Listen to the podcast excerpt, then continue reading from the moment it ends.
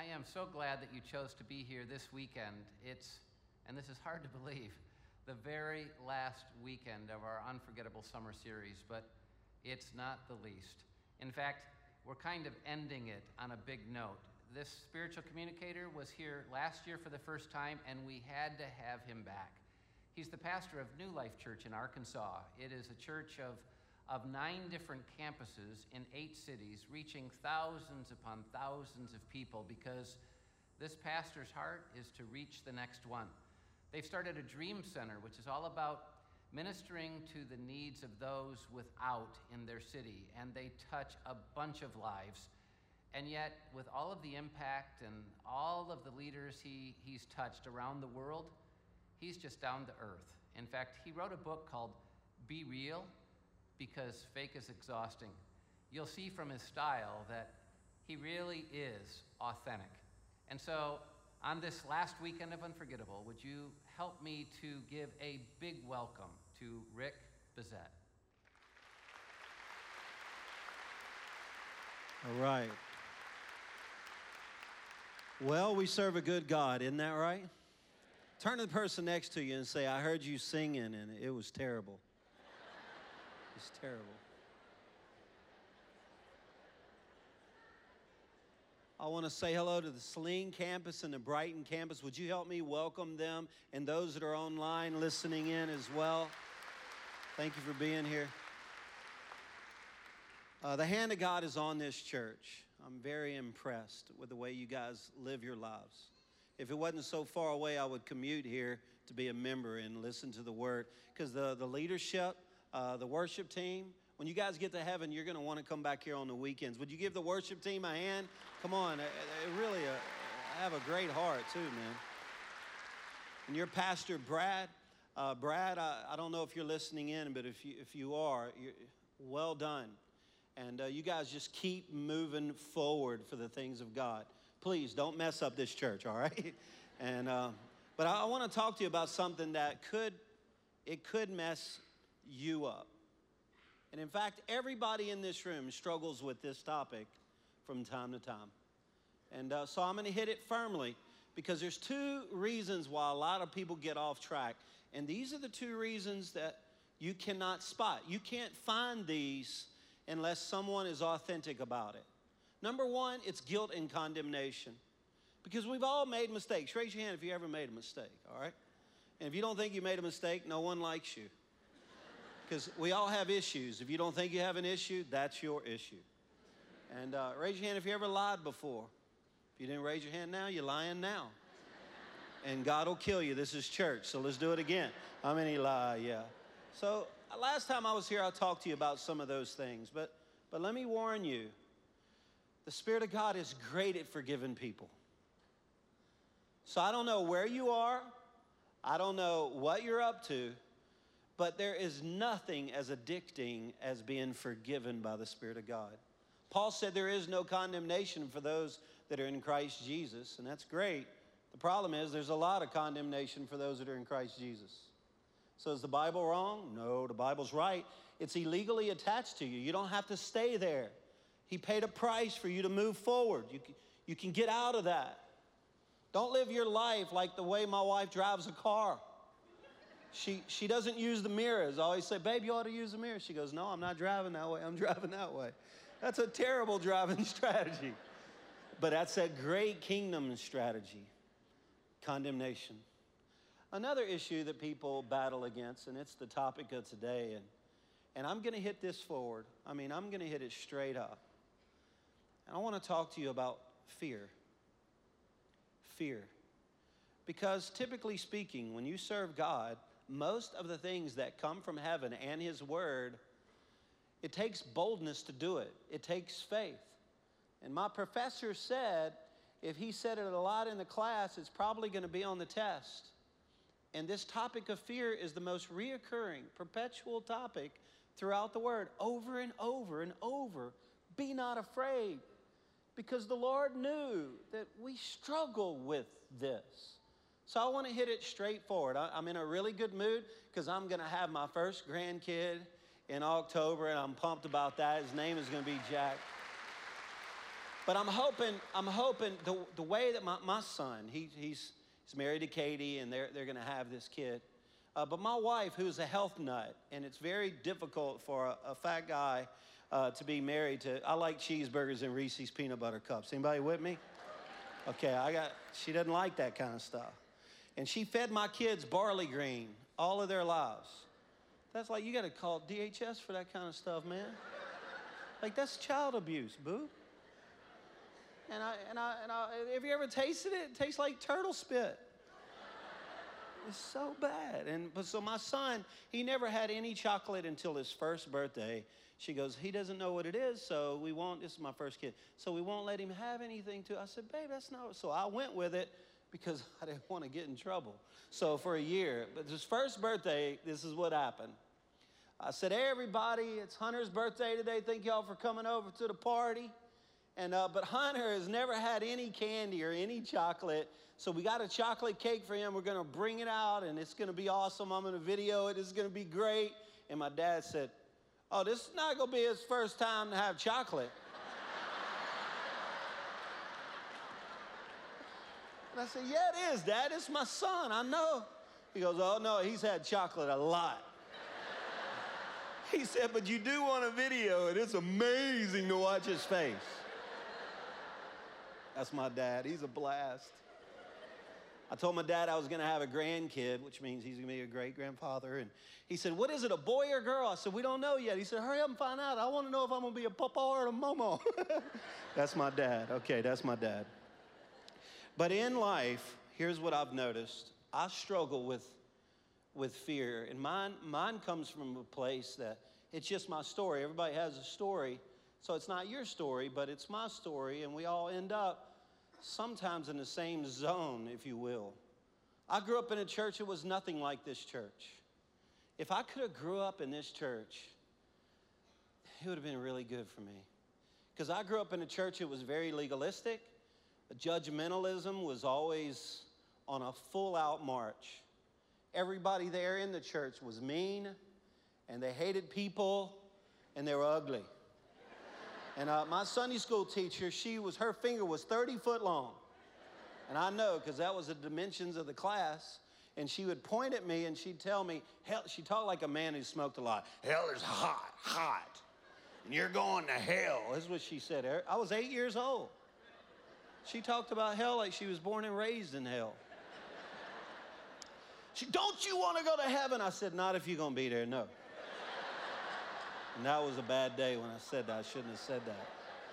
Shouldn't have said that. But here's what I know.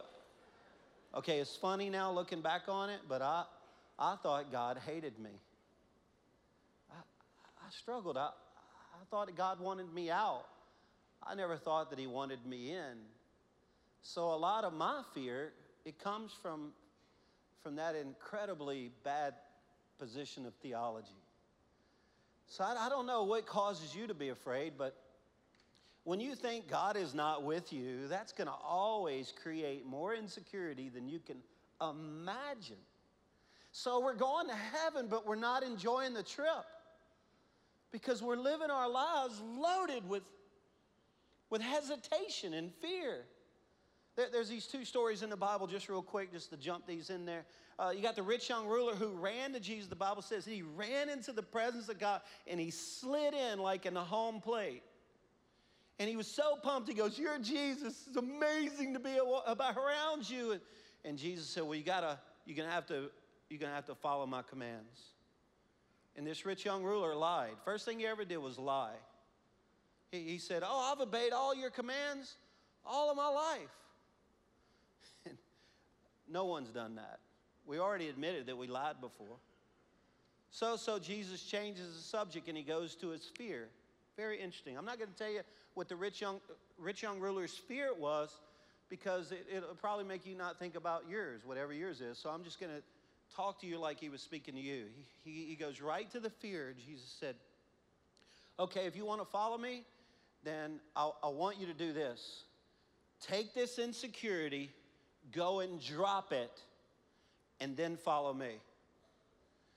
And, the Bible says, and when he heard Jesus say that, it was like, what? That's too lofty. I, I can't do it. So the Bible says that he turned around. So he's with Jesus. Then he turns around and he walks away. And the Bible says instantly he was depressed. He walked away depressed. Now, we don't know anything about this guy except he was a rich young ruler. But we, what is his name? Look it up. We don't know. Where did he get his money? We don't know. How young was he? We don't know. Tell me about his hobbies or his dreams or anything. We don't know. But I believe if he would have said yes, if he would have handed Christ his spear or dropped his spear and went after the Lord, he could be a household name right now. But he did what a lot of us do. And right after we slide into the presence of God, like, Jesus, I, I just want to go for you, drop your fear. And then we say, no, we turn around and walk away depressed. Another group in the Bible is just two ladies, Martha and Mary. They were sisters, and Jesus goes into their home. And this is what you want. I mean, everyone wants Christ to be in their home, especially in these days. These are crazy days that we live in. Raise your hand if you notice it's an election year. Okay, all right, see? Crazy days. So, so Jesus is in their home, and, and, and, and one of them is just totally into it, like the Jesus side of the Jesus side. But the other lady, Martha, she's freaking out and trying to get everything right. There's a lot of pressure to have Jesus in your home. We got to get it right. People are paying attention. Jesus is in that home. We got to get it right. Martha's trying to get everything together, and she she gets so afraid. And this is what happens when you're afraid for a long time. She gets so afraid that th- she thinks that Jesus doesn't even care about her concern. This is what happens when you're there a long time. Some of you right now, you think, the Lord doesn't even really care about my life. So she walks in and she says, Jesus, there's so many things to be done. Don't you care? My sister's not even helping me. And Jesus said, Hey, Martha, Martha. He says her name twice. If he says your name twice, you better listen. Martha, Martha. Few things are really necessary. You're worried and upset about many things, but your sister, she's getting this thing right. So, so I don't know where you are, but here's what I do know the peak of your relationship with God was when you were not afraid. Think about that. When you were not afraid, like, somehow I just know it's going to work out. I just believe. I, I know the, there's crazy things going on, but I just believe. That, that, that's when your faith is totally intact. It's like, yeah, I just believe. And when you were at the lowest point of your relationship with God, it's definitely when you were afraid. Afraid of relationships crumbling, uh, afraid of the future, afraid of your career, uh, afraid of, just fill it in, what, what you're afraid of. So, this one guy in the Bible that I like so much is Paul. He was afraid of the church. He hated the church. He was like bin Laden of his day. He was overseeing the destruction of the church. Uh, but one day he meets Jesus face to face and it changed him, man. And all of a sudden he loved the church, but he was never afraid. This guy was like unmovable in his faith. Like, like they said, Hey, Paul, we're sick and tired of your boldness. We're going to kill you. And he said, Well, good. I'll be with God. And was like, Man, this guy's unmovable. All right, Paul, we're going to throw you in prison. Great. I need to write some letters. It's going to be in a book called the Bible. I got a lot of work to do. It's like, dang, this guy's so strong. So, so in the Bible, and this is, I could have landed in a thousand places to teach you this weekend. But I decided to teach you about something that Luke shared. Now, just a second about Luke. If I were to ask you to name the disciples, and, uh, and I've done this before, most, most people who have been believers even for a long time would struggle. They wouldn't be able to get, there we go, let's see, uh, yeah, we got, well, that one guy, he made a lot of mistakes. Uh, got him. And then, but I can't name, they, they, would tr- they would have trouble. But at some point, somebody typically says, Oh, yeah, Matthew, Mark, Luke, and John. Bam. Okay, well, you would already be off by two. Uh, for example, Luke was not a disciple. I don't know if you ever thought about this, but Luke, he probably never saw one miracle that Jesus did. Because Luke was a doctor. He got saved on Paul's missionary journeys, probably in Antioch, where we were first called Christians. And he was on a stipend, probably with Paul and his buddies, you know, just trying to take care of them. But he had hunger for God's word. So, years after Jesus rose from the dead, he goes back into the zone to talk with people who were there when Jesus was around. 51% of the book of Luke is in red ink. It's just words of Christ. So he went out and he investigated it. Luke, by the way, is a huge part of the New Testament. Some even say Paul wrote most of the New Testament, but it's not true. Paul wrote the most books. Luke wrote the most words. He wrote the book of Luke, which makes sense, right? And then he wrote the book of Acts. Both of them. He wrote it to a friend called Theophilus. He, he just cared about this friend. So he went out and studied the word. He goes, Theophilus, this is what I learned today. So in the book of Luke, he goes out and he's investigating people. It's sort of like this. He goes around and he heard that Jesus fed 5,000. So he found some people that were there that day and he's just recording it. He goes, Hey, you guys were there that day. It was late in the evening. And he's writing this down. He, and Jesus, there was no food and you were hungry. And he catered in like a lot of food, right? He catered it in. They go, No, bro. It was just one kid with a Lunchable. That was it. And we touched it in our hands and it, and it multiplied. I'll never forget that. When we were done, we didn't have one lunch, Lunchable. We had 12, and it was just like, what a day. And he's writing this down. So he goes to some other guys who are still alive, and he goes, Hey, you guys were in the boat that day when Jesus was swimming out to you guys, right? He was swimming out there? He goes, No, not that day, bro. he was walking on the water. I saw it. Well, what was it like? And he's writing it down. He goes, Man, at one point, Peter decided to get out of the boat. We thought he was crazy, and because Peter said a lot of things you don't really want to do or say. But he got out of the boat and he started, he was walking on the water too. And we were jealous. And then he sank. We loved that part. but then Jesus picked him up. And we were jealous again. He's writing this down and he talked to, to Mary and Joseph and said, How'd you find I'm a doctor? Did a doctor tell you was pregnant? No, it was, a, it was an angel. And it was, what did Joseph believe? What was it like? Were people? And he's writing this down. And in the middle of it all, he gets this portion of scripture. It's so cool. This is going to help us for a long, long time. Luke chapter 12 and verse 22 says, Then Jesus said to his disciples, He said, Therefore I tell you, do not worry about your life, what you will eat, or about your body and what you will wear.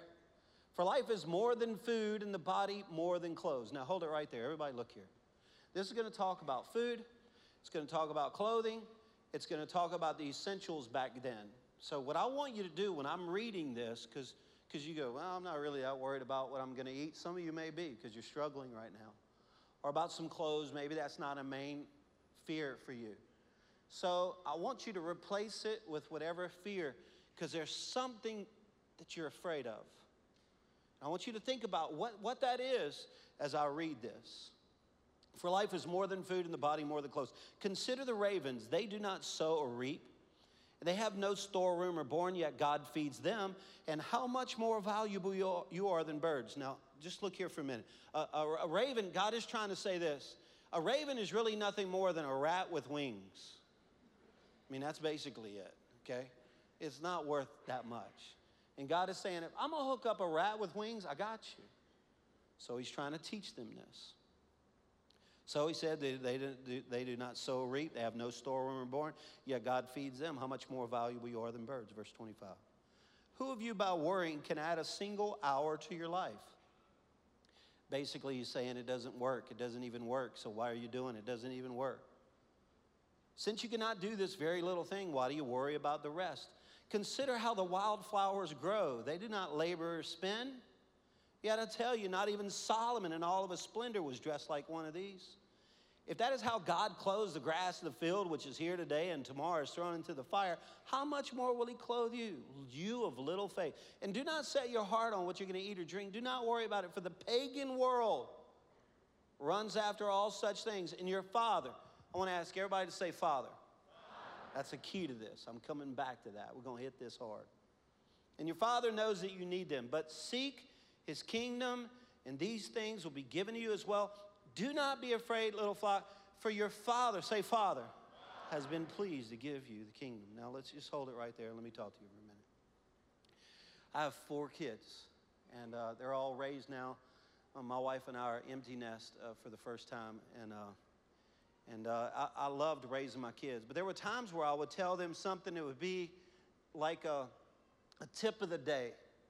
Like, close the door on your way out, or don't run through the living room, or, or uh, don't, don't forget your shoes. They were always forgetting their shoes. Bring your shoes home. Or, but there were other times when I had to tell, like what I was about to tell them was going to save their life, help them. So when you had to do that, it wasn't like when they were running, like, don't forget, don't play in the traffic. It was none of that. It was like you would grab them by the face. Remember that? What I'm about to listen, listen to me. Do you want me to do to you what I did to your older brother? I don't have an older brother. See? You want that? You don't want that.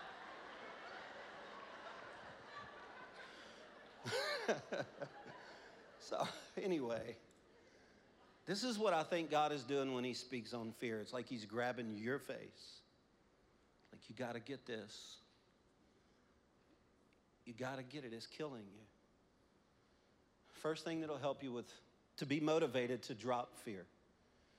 Remember this worry, it places huge limits on your life, huge limits on your life.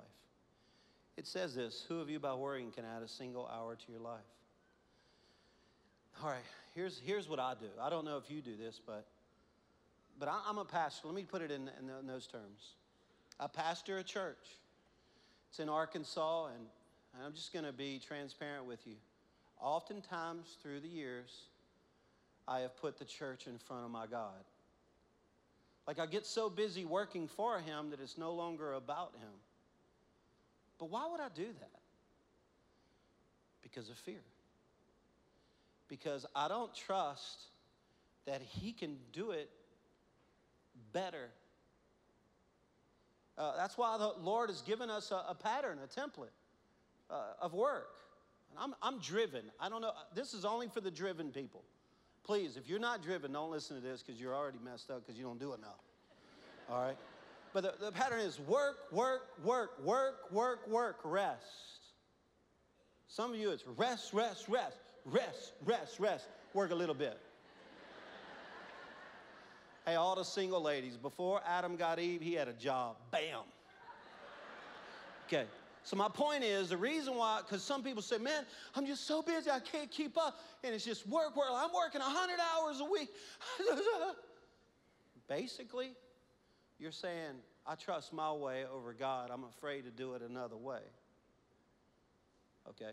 Some of you might say you have 20 years' experience in your relationship with God, but it might just be one year experience 20 times the same exact way.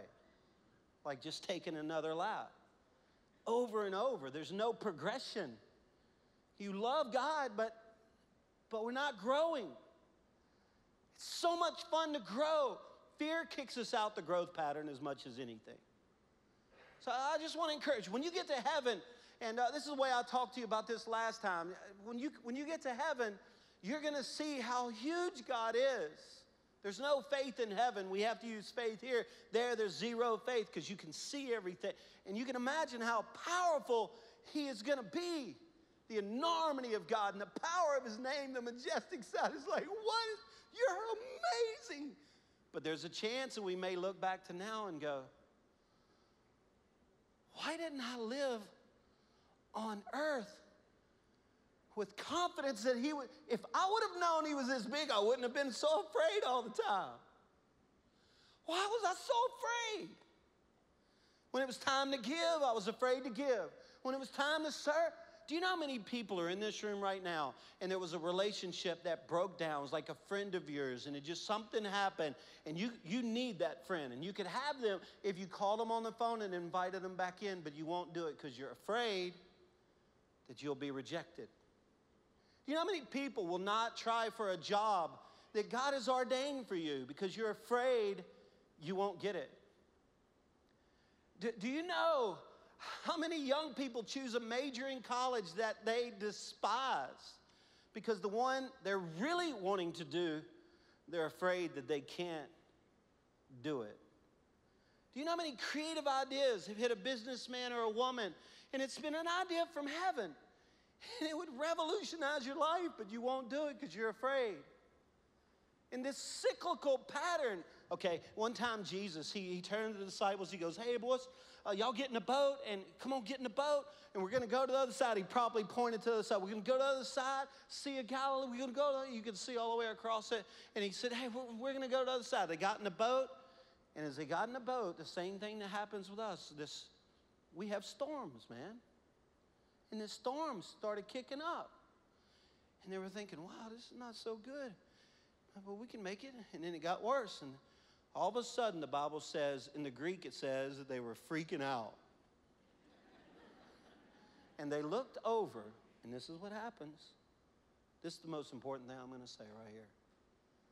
They were so afraid that they looked over and they saw Jesus sleeping. And that's what happens in the storms of our life. It's like the Lord is around, but he means nothing. So they shook him, and listen to what they said, very important. They shook him and said, Jesus, we're going to die. And the next sentence Don't you care? You do not care, do you? So what happens when you're loaded with fear? It's like a stronghold.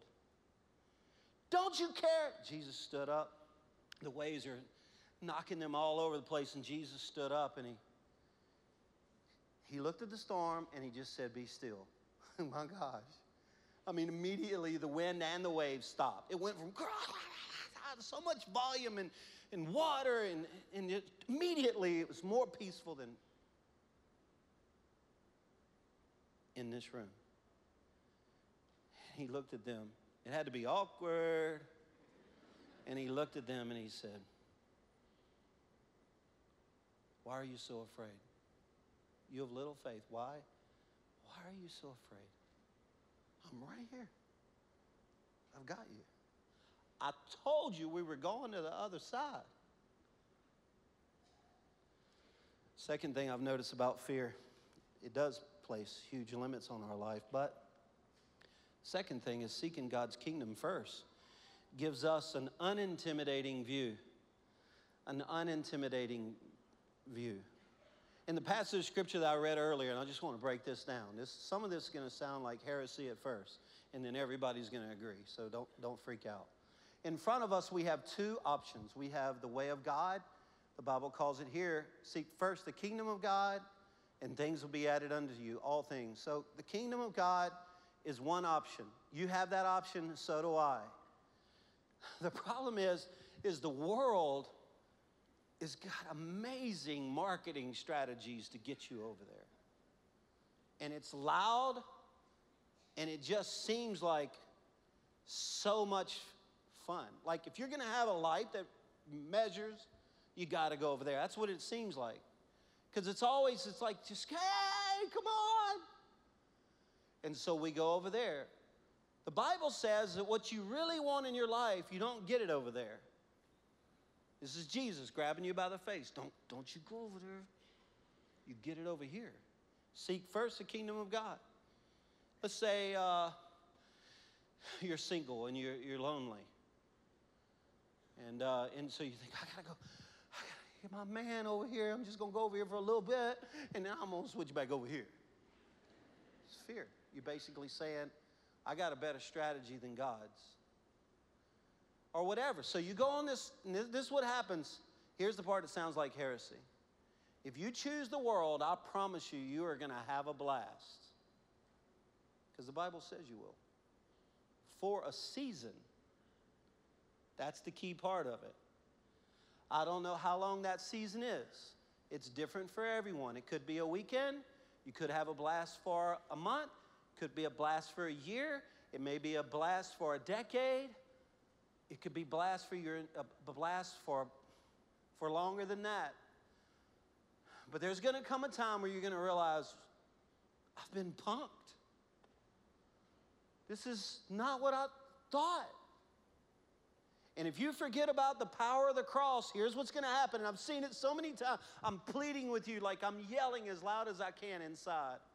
What'll happen is you'll say, I want to go to the to the king. I want to serve Jesus. I want the way of Jesus, but I've made too many mistakes. I can't get there now. It's just like I've blown it. There's, there's no way I can get there. And you are right. Without the cross, you can't get there. But there is an old rugged cross. Can somebody say amen? amen? And He is amazing at forgiving people. Like He'll blow your mind. You, there's nothing as addicting as being forgiven by God. So I've seen people on this, this, this road serving the Lord, seek first the kingdom of God, and all things will be added unto you. We choose this world because we're afraid we won't get it over here, but this is where you really get it. As a pastor, I've seen so many people at the end of their lives on this road, or even after a year, even a month, maybe longer, I've seen them with regret, like, gosh, man, I made some bad decisions. I missed the Lord, or I want God. Did this road, I've never seen anybody with regret. I've never seen anybody serving the Lord on this road, like at the end of the life, saying, you know, I served God all my life, but I just really wish I would have been in the world a little bit longer. I just wish I'd have killed some people, smoked a lot of pot.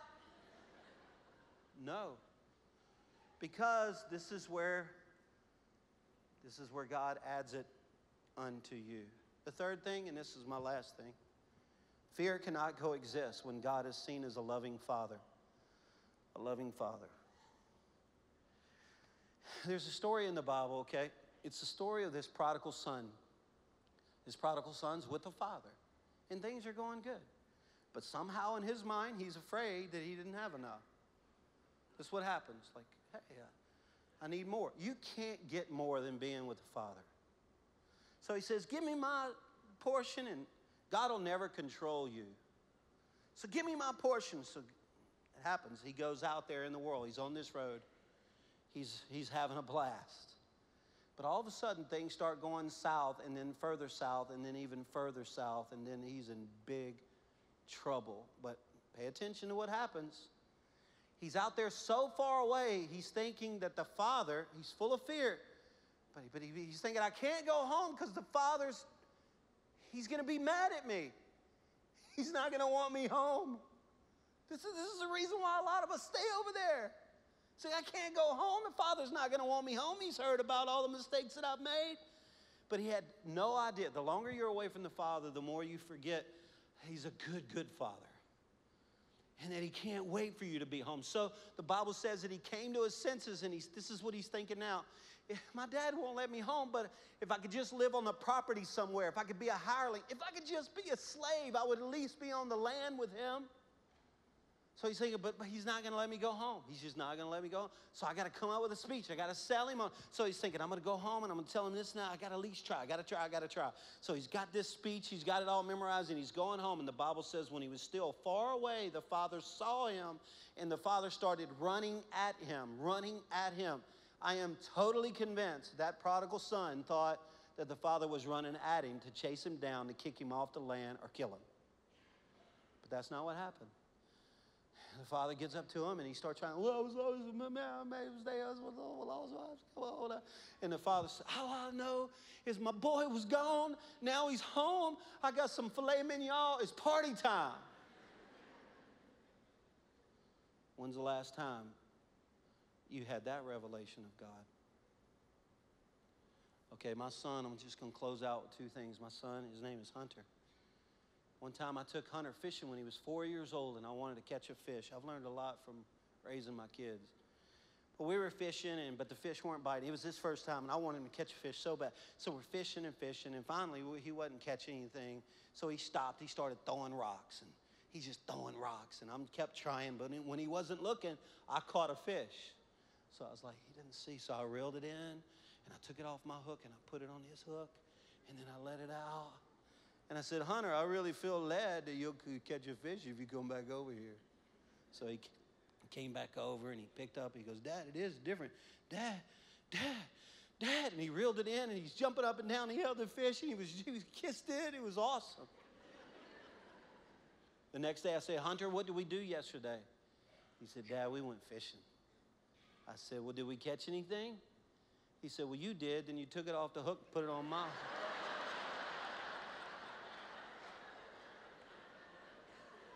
it's like you act happy. He was jumping up and down. You kissed it. Said, You knew the whole time? He said, I said, Why did you act happy? He said, Because I was with you. All the ladies, not one man went, Whoa.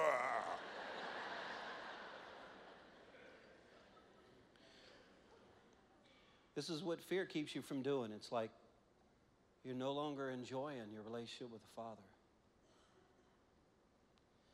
Okay, my son, when he was four years old, that same year, he was asked to be in a wedding, and the, he wasn't going to be a ring bearer. The lady asked him if she would carry, if he would carry in my Bible, and just stand there next to me and well, hand me the Bible. So I said, if he wants to do it, so she asked him. He goes, I'll do it. So on Friday night at rehearsal, my son aced it. It's like he's made for this. Anybody who ever needs him in a wedding to carry a Bible, he's the man. He aced it. Well, the next day he was acting weird. Fear will make you weird. And some of you, Lord only knows how weird you really are. So he, I said, Hunter, are you okay? No, Dad, I'm not. I can't remember exactly how he said it, but he, no, Dad, I'm not okay. I don't know what to do. I can't remember. I'm supposed to carry in the Bible. I don't know how fast I walk. I don't know. I don't know what, what I'm going to do. I'm going to mess up the whole wedding. I said, Well, do you want out of this? No, Dad, they need me. I'm the Bible carrier. so I said, Well, son, don't be afraid. Dad, it's easy for you to say. I said, All right, Hunter, there's two things that you're going to have to do. I'm going to be up front in the church, I'm doing the wedding. I remember that part. And they're going to open the doors, and when they do, just do two things. Two things. You keep your eyes on me, and you carry the Bible. That's all you got to do. I'll let you know how you're doing. But you got to keep, I know you're afraid. I know you don't want to do this. Just keep your eyes on me and carry the Bible. So it's wedding time, and I'm up front, and I'm worried. I don't even know if my son is still on the property. He's like, I hope he's here. And they open the Bible, and I'll never forget my son. He's just like there, and he, he's looking at me. He's just staring. Because I told him two things stare at me, carry the Bible. He's staring. He's so rigid, he's about to break in half. And I'm just laughing, trying not to laugh. And he's staring. I look down at his hands. He's holding the Bible so tight. And so I tell him to start going. So he's, he, he just looked miserable. But I encouraged him. I said, You're doing good. And he, he got a little relaxed. I was like, Yeah. He got more relaxed. And then by the time he got about halfway, he had some swag. It was like, Yeah, what's up, everybody? He came and stood next to me and just kind of like, boom, handed me the Bible. What's up, people? After the wedding was done, I said, I said, Hunter, I'm proud of you. You aced that. He said, Thanks, Dad. But when I was going to sleep that night, and through the years, I've thought back on times that I was afraid. And I thought, this is great advice for all of us. When you're afraid, you keep your eyes on the Father and carry the word. When you don't want the door to open, you just keep your eyes on the Father and carry the word. When you don't know what's going on and your family's in disarray and your, your income is, is questionable or your confidence is shattered, just keep your eyes on the Father and carry the word. It's just so many of us have got off track because we don't know what to do. It's as simple as keep your eyes on the Father and carry the word. Let's bow our heads, no one looking around. Lord, I thank you for your presence that is here right now in this place and this church. And clearly, your hand is on this church, but I know that Brad and the staff and you, they don't want this church to progress forward without, without others moving along too. Whether it's the Brighton campus with Pastor Wayne or whatever it might be, Lord, we know that we need you in our lives. And we're so sorry, Lord, for being people who are afraid, who even look at you and say, Don't you care? So we want to keep our eyes on you and we want to carry the word. And then people that are in this room who have lost their way. Or maybe people in this room who have never met you, like they've never had that experience where you take out our old heart and give us a new one. Like be born again. Or, or maybe people that are here who have made that decision, but they're not in step with you. They need to rededicate their life to you. Lord, I pray that each one of them will make a decision right now at every campus, here in the room, even those that are online. Oh, Holy Spirit, we welcome you into our lives. Lord, we thank you for the power of your name, the cross, the burial, the resurrection, your word, your promises, your spirit, your church, your people. Lord, we want to be in it. So, God, forgive us of our sin, like the sin of fear. Help us, God, with, with our relationship with you. We repent and we turn to you. From this day on, we want to serve you and you alone. So we welcome you into our lives. In Jesus' name we pray. And everybody said, Amen. Amen. Come on, let's give the Lord a hand if you love him in this place.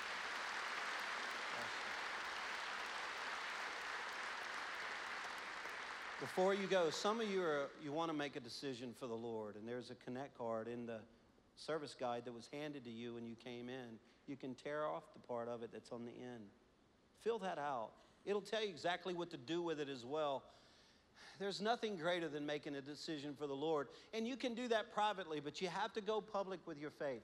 Baptism is the best place. Another way is just to let the church know. And then, if you have a prayer request, a bunch of prayer leaders are going to be up here. We all need prayer from time to time. Isn't that right? Raise your hand if you ever need prayer. All right, it might be for you, it might be for a friend, it could be for either. But before you leave, this is the kind of church where you can get prayed for so you don't have to leave without prayer. God is good. Thanks a lot for letting me come, and God bless you.